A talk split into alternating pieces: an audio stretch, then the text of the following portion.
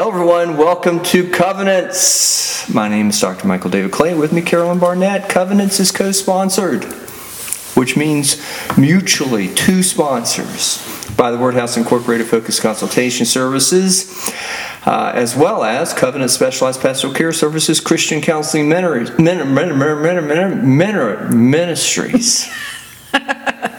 Are you awake? I think so. Uh, but should our listeners by this point not have been awakened by that, may I just remind them what really all those co sponsors are about?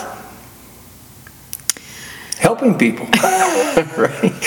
It is. It's about helping people, and it's Yes. about us being not only on uh, the radio, but we also have a podcast. And uh, with that, then we have a Facebook. And should you be listening to us on the radio, you can go to the Facebook and get the podcast. And should you be listening on the podcast, now you know we're on the radio. Uh, at WEMM out of Huntington, West Virginia. And you can find them at 107.9 on the World Wide Web. And I think you can stream it. I think. Yes, I believe so. Yes. I don't know if we sound any better streaming versus broadcast, but or podcast. But if you are inclined to do such, there's plenty of ways to get a hold of us, or at least to catch the program and get a hold of us because we have a Facebook page, right? We've got some new listeners. I've had some people tell me they Some likes, thumbs up, listening to our podcast. some thumbs up, something like that. And uh, with that, we have email address that Carolyn will give uh, our listeners, everyone out there in uh, radio and podcast land at the end of the broadcast. And we have, excuse me, an email address. Would you like me to give it? No, we'll wait to the end the podcast. Broadcast.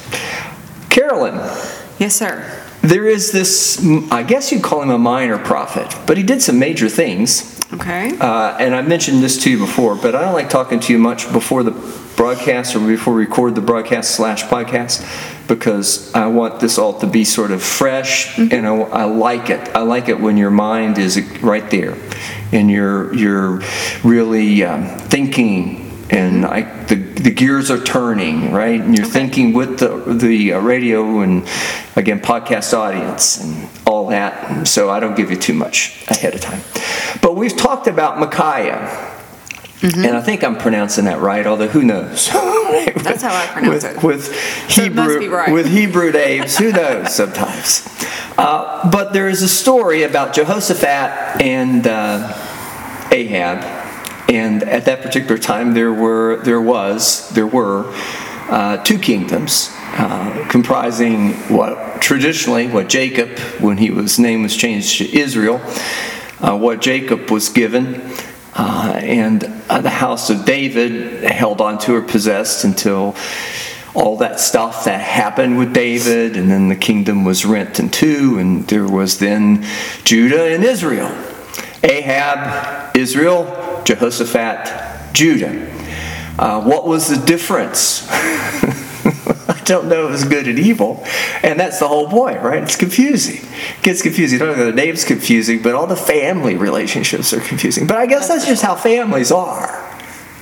Especially when they have the same name and they they name there's generations of the same name and you're trying to figure out who's who and Well, even in the family, I mean, there's all kinds of differences. There seems to be great divides. There seems to be all sorts of division that might exist within any particular family at any particular moment. Now, ho- overall, hopefully, overall, it doesn't split the family apart.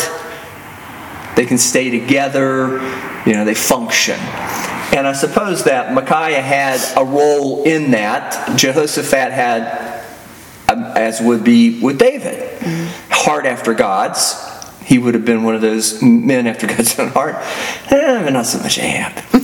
And Ahab actually and Judah in this particular moment had not had the best of histories in the sense that even they too had warred against each other. The different houses of Israel had one against each other. So the question of Micaiah and particularly Jehoshaphat and Ahab all being together, how did this all kind of happen? It was because somebody was trying to mend the fence, so to speak, or make reconciliation. Now, of course, Jehoshaphat being the man after God's own heart, that would probably then suggest Jehoshaphat was the one most likely to lead this. But Ahab was being kind of nice at the time. And part of the reason he was being nice was, I think, they had a common enemy. Or at least Ahab had an enemy that was more imminently so, a problem for him. And with that, needed some help. was it wrong for Jehoshaphat to help Ahab? And of course, the answer to that question is if you know the Bible, no, no, not really, but maybe more long term, not in the immediate sense, but long term, yeah, it was probably a problem. But it sort of like gets back to that notion of division in families. Do you just walk away? Do you separate? Do you say, ah, ah, especially if somebody is like treated you badly? And again, I'm sure all of us have had a family member whether they intentioned to do that unintentionally, whether it was during a good time or a bad time in their life. Hopefully, it was bad times, so they have at least some excuse for why they did that to you. They just didn't care. They were selfish, self indulgent. I mean, there's all kinds of things to be said for sibling rivalry, even. I don't know if all wars originate from sibling rivalry, but or at least that dynamic, but it does seem like you could probably make at least somewhat of a case Jacob and Esau. yeah, or just the whole world, right? I mean, it all starts with Cain's killing Abel, and mm-hmm. there's sibling rivalry, and then it all kind of ensues from that. Hmm. Well, that's. I hadn't really thought about it like that, but it was strikes me how they are so quick to form these alliances with their enemies if they think they're going to get gain out of it.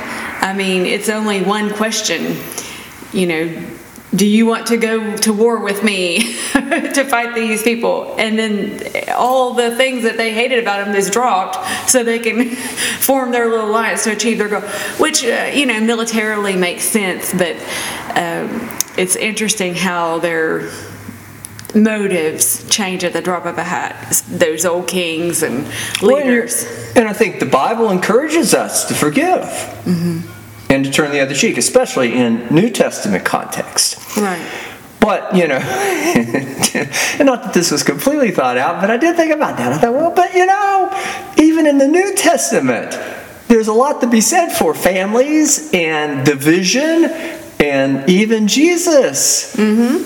saying that he's come to divide. And that would be a division at a lot of levels. It could be fathers against the son, mother against the daughter, daughter against the mother, the mother uh, and father, maybe even against each other.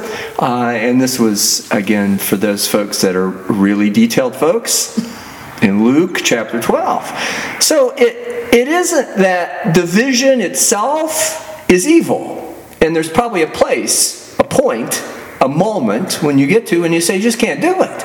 I mean, that's probably the whole thing about heaven and hell, right? God would not want any to go to hell, but there's probably a point where you get to the place where God says, well, you make your own choice and that's what you're going to do. You can't hang out with me anymore. You can't have fellowship. You can't be part of the family in that way. Mm-hmm. Now, I know there's, yeah, I know that there's some doctrinal thing in there somewhere. Somebody's chasing out that I really, at this point, completely unawares of, or it's just struck me that there's a doctrinal point somewhere. But I don't know that I want to chase down doctrine. I just want to capture this idea, though, that if somebody doesn't change their heart, you can keep going back and you'll probably at least try to fulfill the word of God with forgiveness. Mm-hmm. But if they keep rejecting of that, or if they fall into such a state of apostasy, there's nothing you can do with them, then you probably need to register that at some level and say, I love you, especially if you're family. I love you, but I can't hang out with you anymore mm-hmm. because you and I are not on the same page. But even as I say that, does that sound right to you? Division. Division. And the Bible having an element of division. Because we always think the Bible's, oh, we just stay with them, keep them together. You know, we can bear each other's burdens, extremes. Ahab was an extreme guy in the sense of the burdens, and with that, God did relieve Judah of that, as we will find out by the time the podcast is over. Yes, thankfully. But at the same time, though, Jehoshaphat was kind of going back into it again. Division to me aligns with God. Um, and you say, well, how's that? You know, God's a God of love and, you know, full circle and things like that. But I think about creation, day and night, and man and woman, and there's an order. God is a God of order, He's not the author of confusion. So to me, division sort of aligns with God in that that's sort of how he operates. Like things are in a place where they're supposed to be for a reason. So it's never random. You know, the sovereignty of God is greater than our understanding of how things are supposed to be. But to me, division is not necessarily a negative thing. To me, it sort of goes along with how God operates. Well, you have to put Does that the make sense? yes, you have to put the rightly in front of it. Mm-hmm. Rightly divide. Mm-hmm. Yes, Yes. yes, to rightly divide the word. And- Piercing to the dividing even of asunder of soul and spirit and joint Mm-hmm. and marrow. Because there is a division. There has to be because there are rules. And when you live in a world of rules, then there's plenty of, of obviousness, I think, to the distinctions at times. This is what you do, and how do you know that? Because this is not what you do, or this is what you've done and it didn't work, so don't do that again, so try this. And if it works, then that draws the distinction between the two. And, and that should be, as I'm kind of presenting it, pretty absolute, pretty black and white. Well, I think that speak. I just happen to think about it because when you describe it, it sounds sort of um, harsh. You know, rules. You know, sort of like strict. And unless we see him as some strict taskmaster, you know, you didn't obey the rules. Um, yeah, he is just, but it's. I'm thinking of um, truth and grace. I'm thinking of speak the truth in love. Jesus was the master at that because he did not deny the truth, but he did it in love. So even that is divi- you know, even there is a, a balance, a division of that. So if you get the rep for being a person that always trashes you, talks bad about you, is always calling out your deficiencies, is always telling you that you are wrong, and this person would also happen to be somewhat of a seer or prophetic, and this person, unfortunately, unfortunately also had a reputation as just that somebody who's been right all along I know people like that. do you do you stop calling them in? Do you try to go under the radar? Do you try to avoid them? Yeah. do you even try to kill them? And to Ahab's credit, whether he had no intention to, or whether he had just yet to find the right opportunity or been successful enough, Micaiah was a thorn, as the Bible would describe it, in Ahab's flesh. Because he kept telling him, You're wrong. And Ahab convinced himself, I believe, genuinely so, and maybe tried to convince everybody else, this guy just doesn't like me. He always prophesies against me. Rather than saying, you know, maybe I ought to listen to what he says, and maybe I ought to pay enough attention, and maybe I ought to make some concessions, corrections, make some adjustments maybe, so that I can get this thing right. Now, forgiveness works, and I don't think Jehoshaphat was entirely himself selfish. I mean, I think he was just, he had a, I mean, Jehoshaphat was pretty wealthy. I mean, they were doing pretty good under him. He was a man, again, I believe you could say, under, after God's own heart. Uh, not everything was perfect, but very rarely is it. But I think his intention was to do the right thing, and God was blessing him and Judah for that. That, as well as, as he had promised David, which really was a promise to David, but God knew all along Right. what was going to happen. So he's just kind of telling David himself mm-hmm. in a prophetic sort of way what was going to happen. But Ahab just kept being defiant. Ahab just kept lying. Mm-hmm.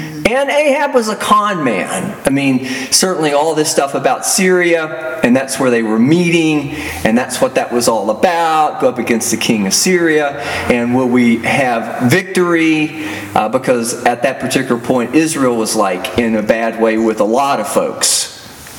And Jehoshaphat just had mercy. Now, was that God working through Judah, trying to be merciful against Israel? I think you could say that. Was it Jehoshaphat just being a man after God's own heart, trying to be nice to Ahab? I think you could say that, person to person, man to man. Was it a house divided, the same family? And this notion that somehow you don't, I mean, it's your family. You just don't walk away from family. You just don't turn your back on family. You just don't say, well, you know, they've never ever really had the right motive in their heart because they keep doing the wrong things. That's one way you know it. And then they never say they're sorry until they want something. So you just never do that. And you could probably make a case for that. But I think that is probably where we need to draw the line.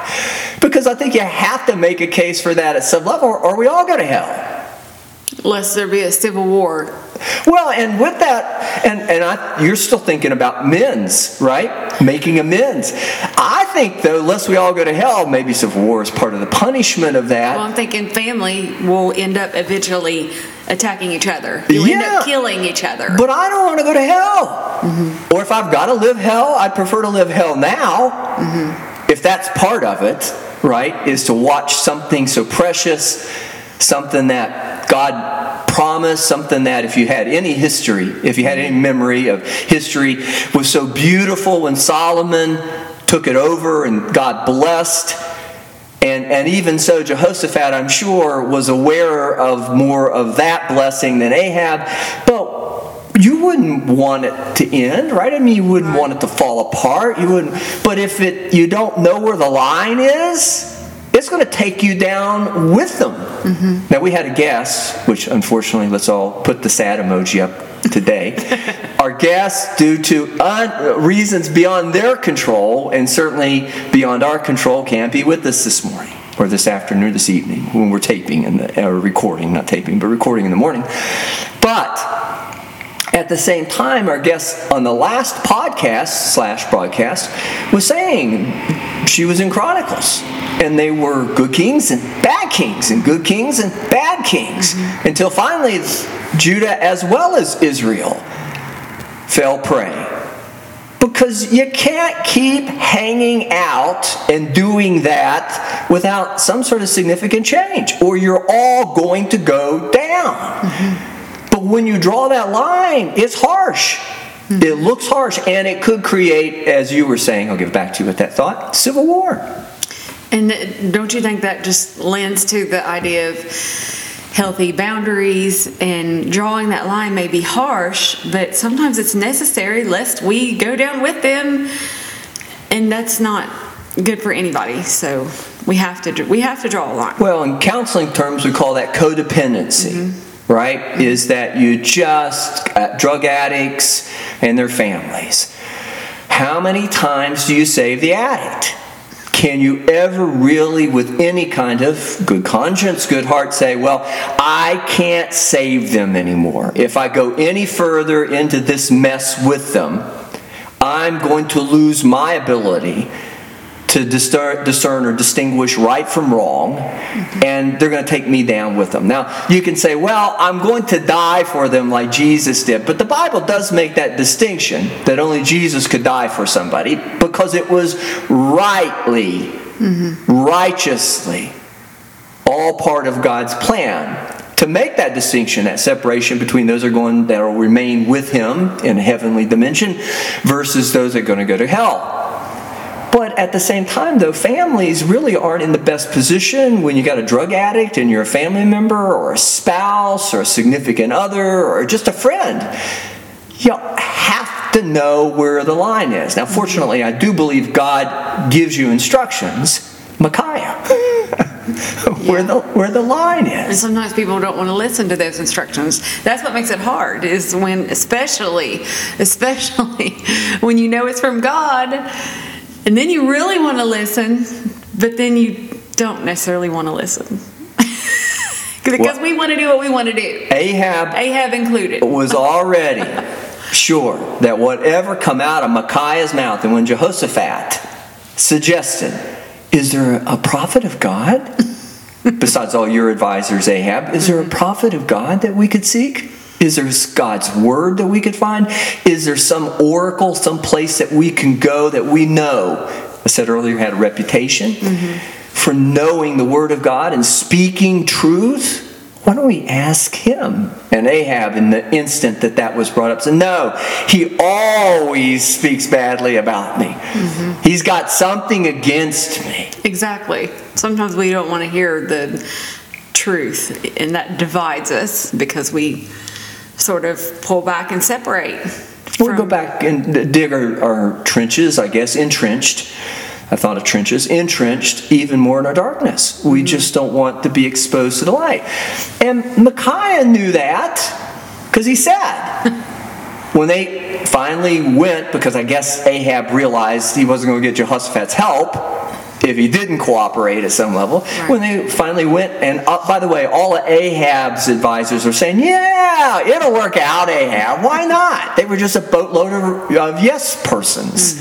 Men, I guess if there'd been women, women. They were just all going to tell him what he wanted to hear. Because that's also something that kind of goes along with the darkness. It's denial. Darkness, denial. Didn't want Surround to, yourself with didn't want to face the truth. will uh, help you. But Micaiah said, Yes, if I come, I'm going to speak the truth. And Ahab didn't want that. But the bizarre thing, I love that word bizarre, the odd thing, though, about that was when Micaiah came and he did speak to the question of should they go up against the Syrians. And the king, which I believe was Jehoshaphat, that asked him, and first, and Micaiah said, Yes, go up against the Syrians and you'll have victory. And he even kind of talked a bit about what that was going to look like. But at the same time, when it come to Ahab, Micaiah didn't change that necessarily. They were to go up. But Ahab said, Oh no, he's just trying to trick us. Right? And in some ways, even when Ahab said that, Micaiah sort of said, No, I, I'm not about trickery. What I'm about, though, is there's a distinction between good and evil. And unfortunately, Ahab, I can't prophesy, even though you're in the same house, even though you're adjoined to Jehoshaphat, not only by family, but by some extension, Jehoshaphat's forgiveness, God's trying to redeem Israel one more time, an opportunity. Ahab is not going to turn out so well for you. Now, did Ahab go up to Samaria or against Samaria? Yes. Assyria is what it was, I think. It, was. but did he go up against Assyria? Yes.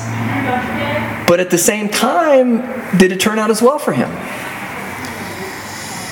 Oh boy, I was just looking up, reading about um, Ahab, and uh, he had 232 um, officers under him that were, um, you know, all listening to everything he said. And you were right, they were the yes men.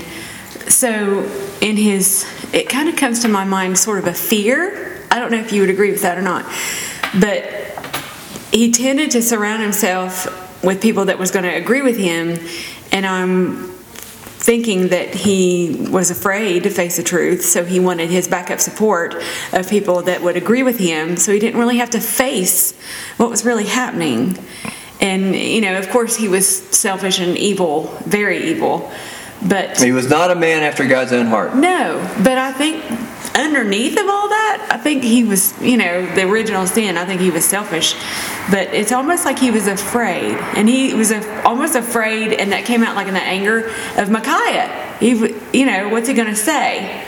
Yeah, he always says bad Yeah, stuff directed about at me. Micaiah. Yeah, I mean, he, you know, Well, they hit him. His one of those 232 or whoever was there Yeah. smacked them.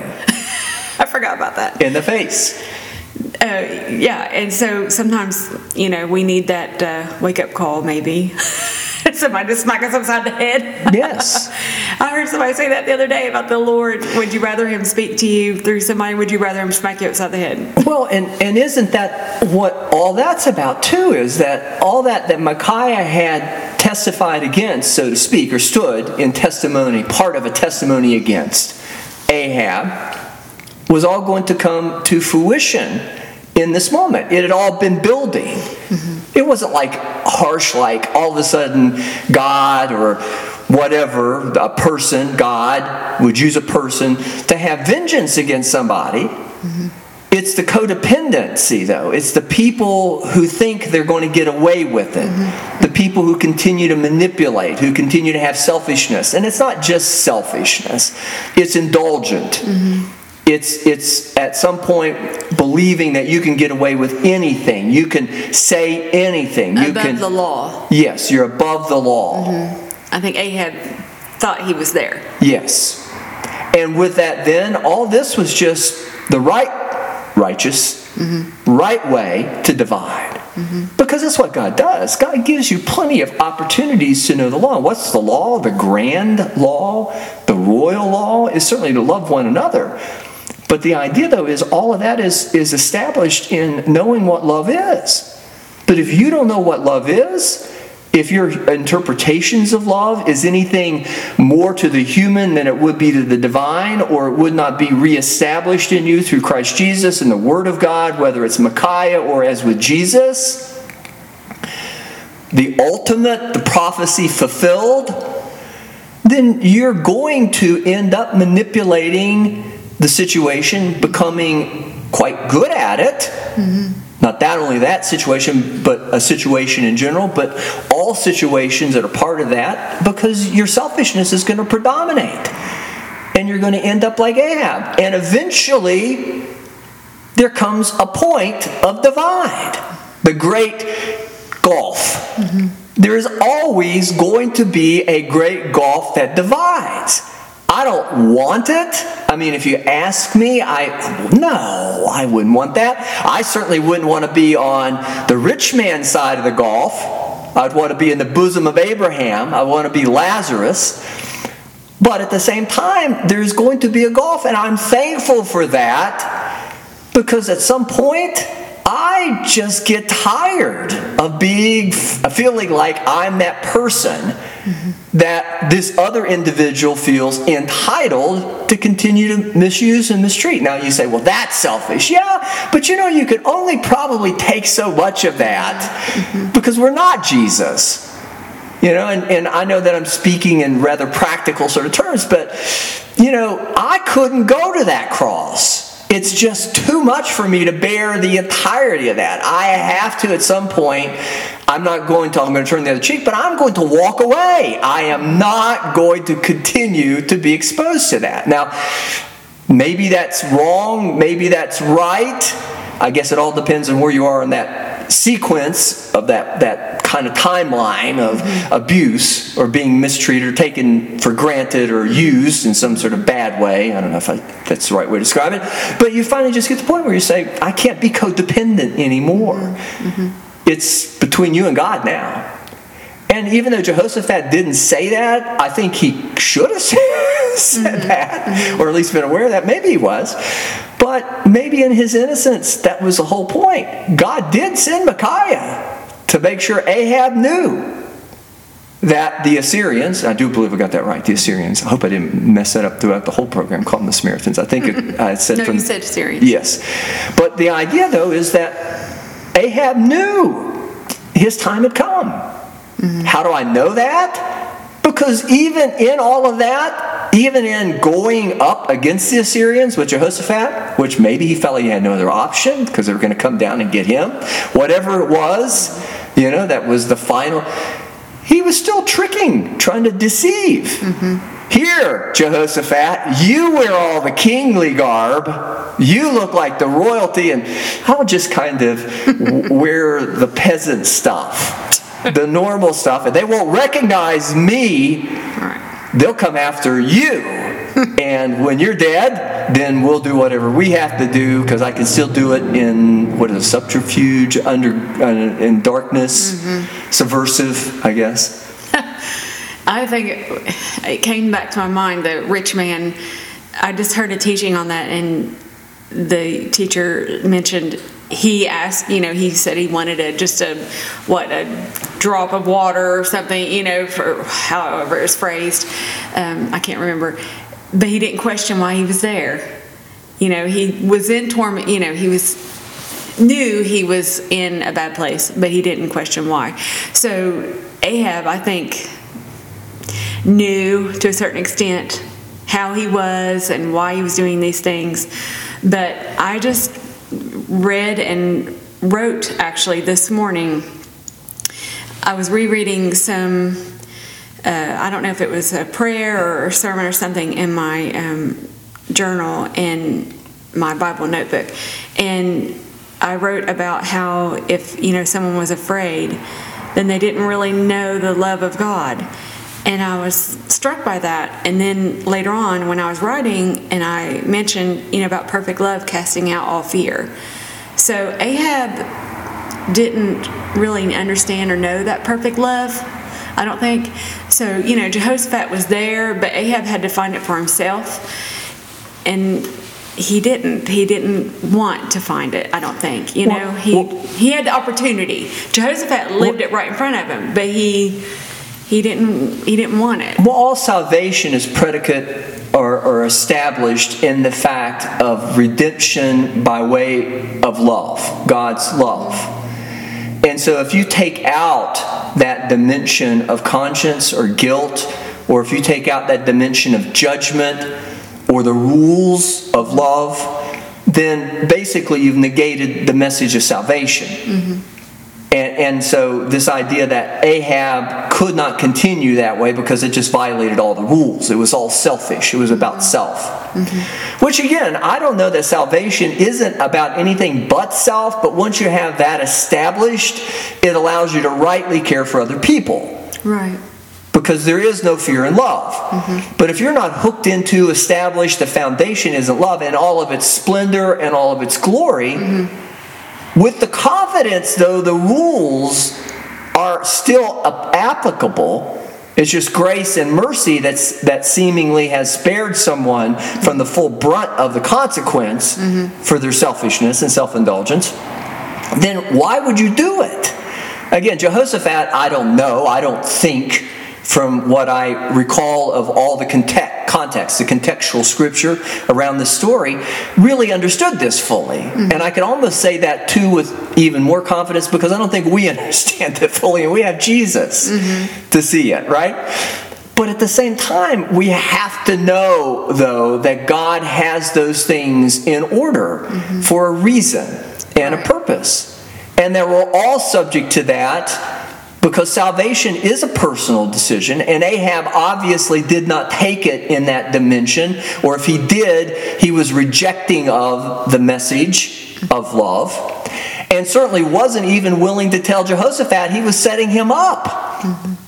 Because of his selfishness. You can say, well, he was so selfish, he didn't even realize how selfish he was. Well, yeah, but that only works for kids because when you hit an age of accountability, it doesn't, even with kids, you can't, I mean, they're no kids anymore because usually that's when we call them adults, but there's no justification for that.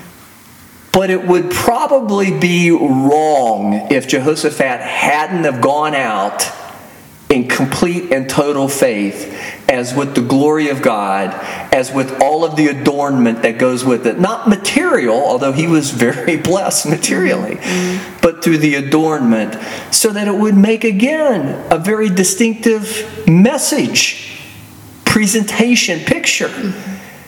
Ahab was bankrupt. He just put on the pauper's clothes for the, uh, I guess, the sake of trickery. But the, the real beauty in all that is, that's exactly what he was. Right. And who was it that killed him? now, I ask that question as if, because we know, right? We all should get set up. There's all kinds of uh, characters in the Bible. It's just somebody who, I think, randomly shot an arrow perchance they were kind of saying, well, we don't really want to fool with these folks because the king's over here, mm-hmm. right? And we're going to go after the king. But at the same time, they shot the arrow and it happened to hit who? Ahab. Ahab. went right between his. Yes, breastplate and yeah, whatever, what, whatever rib, or I can't remember exactly mm-hmm. how it's described, but we knew it was a fatal one mm-hmm. because it killed him. Now, who shot the arrow? Uh, somebody. But who was whose justice was being served? It was right. God's. Mm-hmm. Now, does that necessarily mean then that we should be careful because we don't want to judge it too soon, right? Because Josephat remained innocent. But you know, you can say that. I like that. where like ignorance would be bliss. Mm-hmm. What was it? Where ignorance is bliss? What's it? I can't remember the saying. If you come, if it comes to you, let me know. Um, but we could say that, but I don't think so. I don't think that works in the time that we're in because now we have the mind of God and the mind of Christ. Now we know. But maybe we do know enough to know we shouldn't act until God moves upon us. But we do know enough to read His Word or seek His Word. And we do know enough that the Holy Spirit would inspire us through whatever vessel that is. Right. That we hear His Word to what we should or shouldn't do. Mm-hmm. And with that, we always have to have trust that God is a just God and that there is righteousness. But to be able to say no without doing that first is probably as much a sin as Ahab was committing. Because we're not seeking godly counsel if we do that without seeking godly counsel, without knowing what Jesus has to say, without seeing that word sort of manifest now, living word prophetically in action.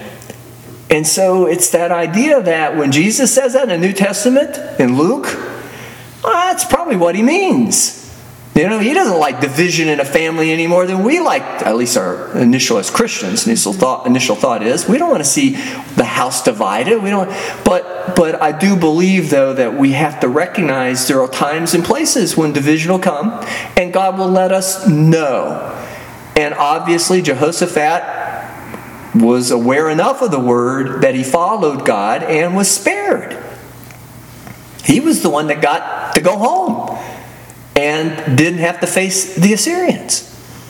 Or in doing that had the victory. I was thinking, and I've been it's been on my mind since you said division about um, the first miracle, the wedding at Cana, and they ran out of wine and then Mary comes in and wants Jesus to save the day. You know, can you do something? And he didn't just go right along with it at first. He was like, My time has not yet come. No. so, I, you know, you don't really see Jesus is like, you know, kind of coming back to his mother, eh, you know, in like the earthly sense, like you, you know, you never think Jesus would, you know, tell somebody no. But he rightly divides. And of course, we know he ended up doing the miracle, but there was a little bit of pushback at the beginning, you know. So God knows. Well, I mean, that's obvious, but God, his plan is so far ahead of our thought processes that we, you know, we don't always understand it. But he's already worked it out through his plans, his divisions, he's already settled it. Um, Jehoshaphat, Ahab, that was going to already be settled, but we didn't know how it's going to go down. We just see the the end story, which we can learn from. And I was thinking about David, you know, how he can, what is it they call it, Monday morning quarterback. You know, I was thinking about if anybody could do that, it would be David because he he tried like Jehoshaphat, but then he really screwed up.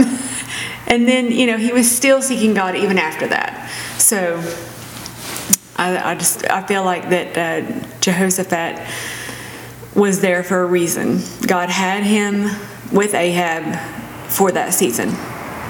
And with this in mind, at least one additional perspective before we kind of bring some closure to the podcast. The idea, though, is also don't get in the way of God. Mm-hmm. If you see it coming, if you read the so called writing on the wall, mm-hmm. as with Daniel, if you know this is the end, then don't go rescue, don't go back to the king's house, don't go get involved with liars, cheats, and thieves, mm-hmm. because you're going to then run the risk of becoming part of that judgment. And you know, how do you say that? Then, then you could be part of the judgment. Well, maybe you would fall even deeper into the complicity of it because if you're if you're just an accomplice, you're still considered part of the crime. Right. You can just be an accomplice. The codependency mm-hmm. may actually, God may be calling you to be Micah, and you may end up becoming then Sentinel. Again, I started out with a minor prophet. You know, well, that sounds pretty major to me, right? That was a pretty big deal. Mm-hmm. But I think all of our lives have pretty big deals. Mm-hmm. You know, maybe they're all one moment at a time, and then when you kind of add them all up, it looks like the big deal. And maybe in the moment, it seems like, well, this is just a small step. There's plenty of no. That that's right. Every moment is for something. But maybe you're Micah. But if you're Micah, then you need to say it. But don't say it necessarily just out of yourself, say it out of God in you. That's why He gave us the Holy Spirit. That's why we do have the ability to see across the divide, so to speak, at least well enough to know we don't want to end up over there. We want to be in the bosom of Abraham, which is Old Testament, but really Jesus was in the bosom of Abraham.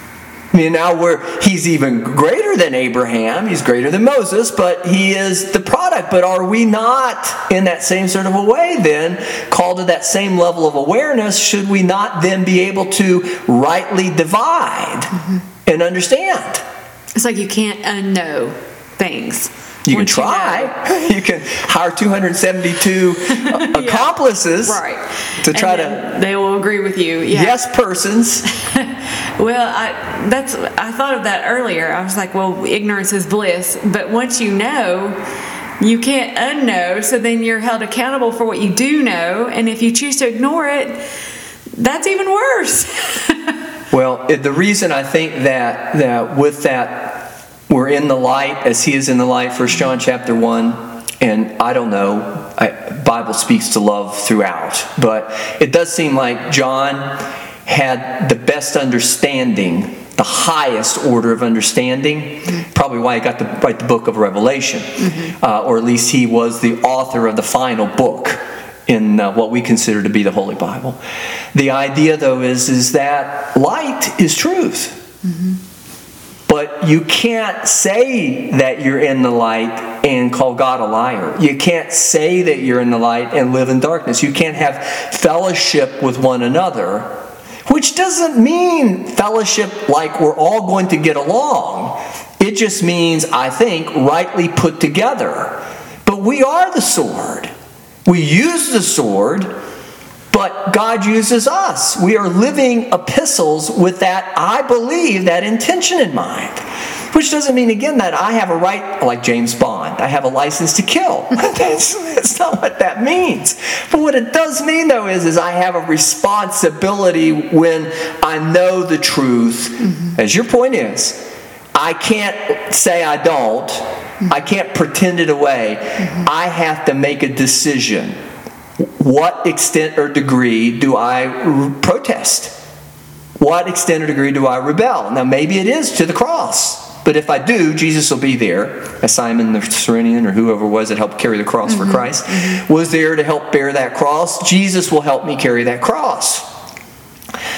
But at the same time, though, maybe my protest is just saying, uh, I'm not going to do this again. and you know the old saying, been there, done that? Mm-hmm. Yeah, where ignorance is bliss, knowledge divine. I've been there, done that. Why would I go back now knowingly so? Having learned, said that at the beginning of the podcast too, the difference between right or wrong, why would I now go back and do something that I know is just wrong? Except God was send me. And then, even as Micah, I'd have to make I'd have to give my disclaimer disclosures. Let me do that now. Could I do that now? This is a perfect opportunity. you mean Micaiah, Yeah, Micaiah. Who did I say? Micah? No, excuse me, Micaiah. okay. The disclaimer and the disclosure, I I am not going to lie to you. If you don't want the truth, don't come see me. Don't blast me on Google. You know, I'm going to tell you. Yeah, I'm going to tell you the front end. You know, I am, but let me serve notice if I could. You know, used to do that. If you couldn't serve the perp- the person with some sort of legal document or a subpoena or whatever actions that were, you know, being taken against you, mm-hmm. you'd post it in the paper right? So that, that in a general sort of way, everybody would read it and somebody would tell you, mm-hmm. oh, I saw your name in the paper, they're suing you. Huh? Mm-hmm. Uh, yeah, and they find out. Well, let me do that. Let me put this on the tree in the center of town, town square. Don't come see me. Don't, don't, don't, don't. I don't want to be trashed on social media.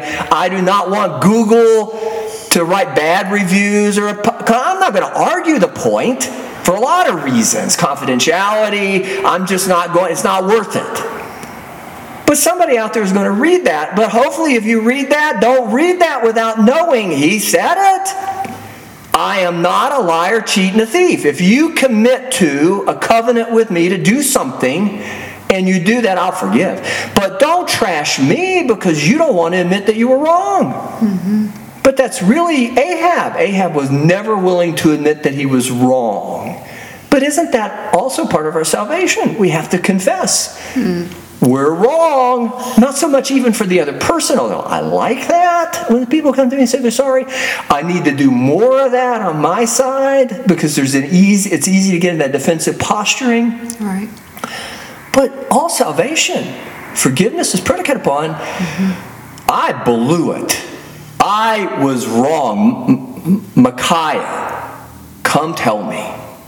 Because I can trust. Even though you've told me a hundred times, tell me 101 if it keeps me out of hell. Mm-hmm. Exactly. If it spares my life, if it gives me the chance to wear the glory of the Lord, as with mm-hmm. Jehoshaphat and all that royal garment, I want to. It'll make me an easy target, you think, Ahab, but it really doesn't mm-hmm. because God always has a hedge of protection. And should I even go down?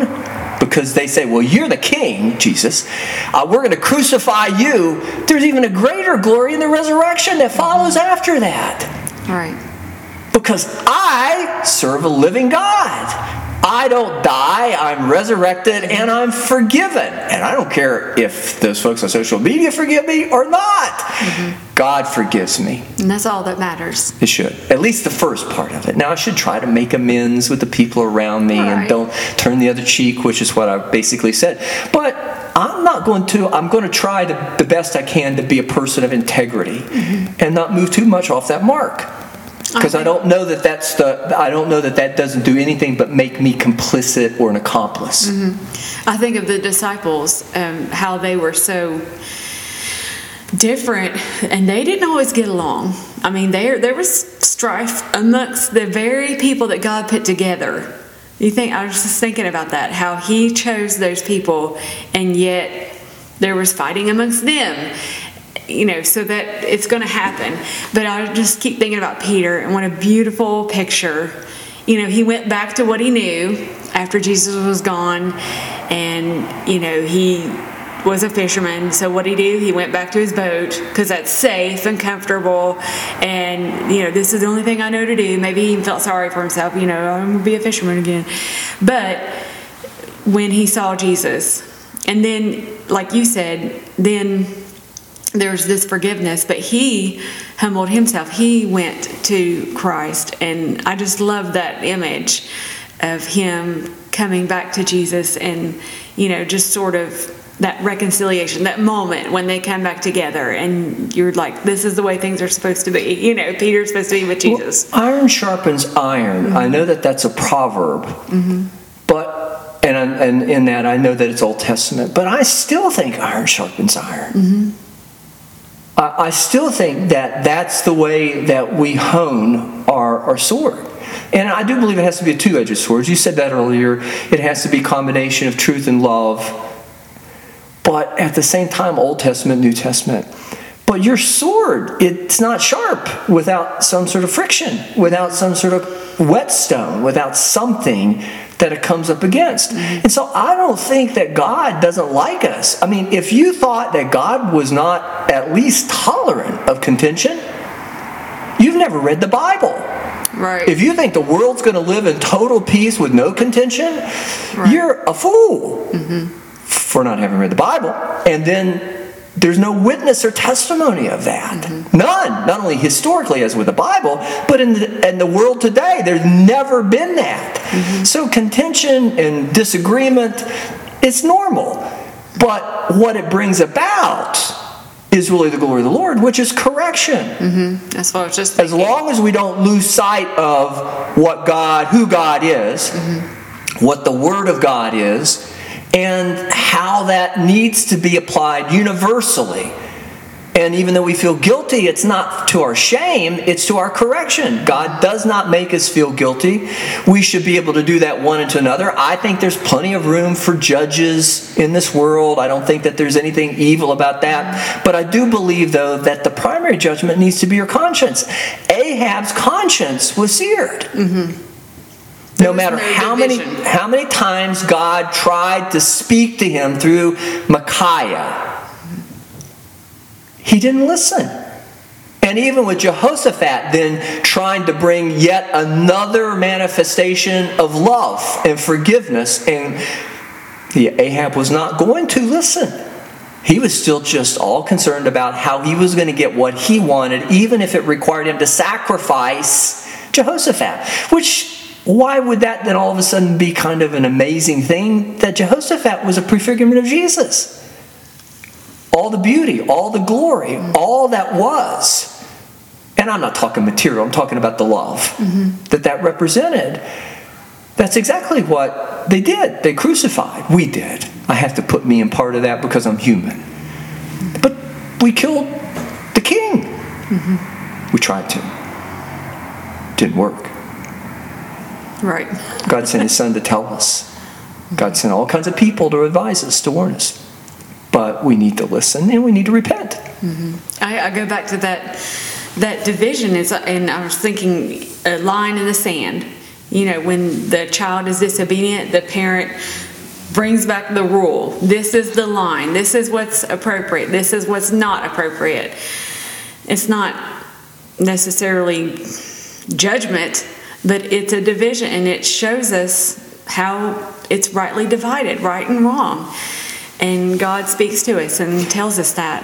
Well, this is what the counseling session's like. I mean, I'm, I'm a little feel a little bit more liberty to, and maybe a bit self righteous to just go ahead and declare it in such the way I did today on the broadcast, the broadcast, and I would be kind and I would not be mean in any way to the, the, the person that comes see me. But this is what we do. We go back and forth. We go back and forth. We go back and forth. And what do we use as the reference? We use the Bible. Right. And we go back and forth. Yes, the Bible does say this, but it does say that. What's the Holy Spirit saying to you now? The Bible does say this, but we say that. What's the Holy Spirit saying? And I'm not saying that I'm the only one that says that. Uh, people are amazed when they leave, and I say, Well, you know, you blessed me today. They really are. But I mean that. They brought word with them, as with the Holy Spirit, mm-hmm. to the counseling session. I said, You've helped me. Hopefully, I've helped you. But you've helped me as much as, as, as I'm hoping to have helped you. Mm-hmm. Now, is it should it be one sided? Should it enter into it saying, Well, I just need those people come in and make me feel good? No, because that's wrong. Right. But doesn't iron sharpen iron? And isn't that just the basic premise mm-hmm. Of how relationships are built, constructed, strengthened, how the bonding occurs, how we join together as one? And isn't that also the foundation? Not only of the kingdom of God, but the kingdom of heaven. It's all predicate upon Relationship. of relationship. Mm-hmm. And materially, there's always going to be contentions. We just have to be able to work it out. Mm-hmm. But we only do so when we first seek the Word of God. Mm-hmm. and let it rightly divide, not our preferences or our own wants and needs. Yes. And hopefully we can be humble enough to be able to confess it. right? So that we may be healed. Yes. Confess to each other, and I like that. Yeah. Um, because there is healing, there's iron sharpening iron, in that not only do we become better, but we grow together and we learn from each other. You know, we can learn lots from other people if we would just humble ourselves and allow ourselves to be taught. Well, I thought that for some reason last night. One act of humility is greater than 500 acts of judgment. And, and I don't know that, that it would be such without the 500 acts of judgment. I mean, there's, you can't compromise that, and that's the messaging of the whole podcast, broadcast. But it takes humility to receive mm-hmm. the grace and the mercy. And right. with that, it takes that attitude of humility to continue to afford people that opportunity to repent. Mm-hmm. But if their heart's become hardened and they're at a point where you know the Word of God shows you this is not the thing you should get into, mm-hmm. even for the sake, or at least the hope of, the sake of hoping to save them, redeem them, you only can go so far with them, mm-hmm. lest you become complicit an accomplice. And the devil is so good at manipulating us in that way. So, reminding our listeners they're listening to What is Covenants or Covenants mm-hmm. with uh, Dr. Michael David Clay and Carolyn Barnett. Uh, Carolyn, how do they get a hold of you, me, us? Well, you can give me a call at 304 528 9220. And we'd love for you to check out our Facebook page. It's on Facebook under Covenants. You can also find our podcast link there, or you can send us an email. We'd love to hear your feedback or even ideas, or if there's a ministry that you know about that you'd like us to highlight. Email us at covenants.llc1 at yahoo.com. And, and I, again, I get tripping over my words. I don't know that I think faster that my mouth works or I'm so chasing down something that I think I've got the thought, but my mind is like going like uh, whatever, a million miles an hour. What is Covenant Specialized Pastoral Care Services Christian Counseling Ministry is the podcast. And we are on, what is it, Apple, mm-hmm. Spotify, iTunes, yep. RS, rss.com. You can go and find us there. They have a list of podcasts. And uh, with that, then sometimes it comes in our mouth. You're listening to What is Covenants? But it really is Covenants, but that's only the broadcast mm-hmm. and certainly the name of the ministry the pastoral care services. So, uh, listeners, if you happen to love podcasts, you can probably find us under What is Covenant Specialized Pastoral Care Services Christian Counseling Ministry. And just kind of as a side note, there's also Word with Dr. Michael David Clay, which is kind of more of a secular version of all of this, but hopefully it appeals to folks who are more psychologically, humanistically minded. Are you doing a plug for your podcast well, on just, my podcast? Cross referencing. But, That's okay. But however you get us, listen to us. I would want you to please, if you enjoy it, uh, try to make it back. Uh, it's why we're here, uh, and we do enjoy the thought that we're helping people. And uh, of course, now that you know where we are, whether it's the uh, the Facebook page, the podcast, WEMM broadcast, uh, you have no reason, Carolyn. They have no reason they can't come and back at least on the broadcast side of us and of it and join us next week at the same time. Yes, please. And do. we post these podcasts weekly too. Mm-hmm. Yes, we'd love to, um, you know, know our listeners are out there. That's encouraging to us, and that's what we're about is encouraging each other. So, on that note, we're going to sign off for today and uh, look forward to uh, getting together again. Thanks.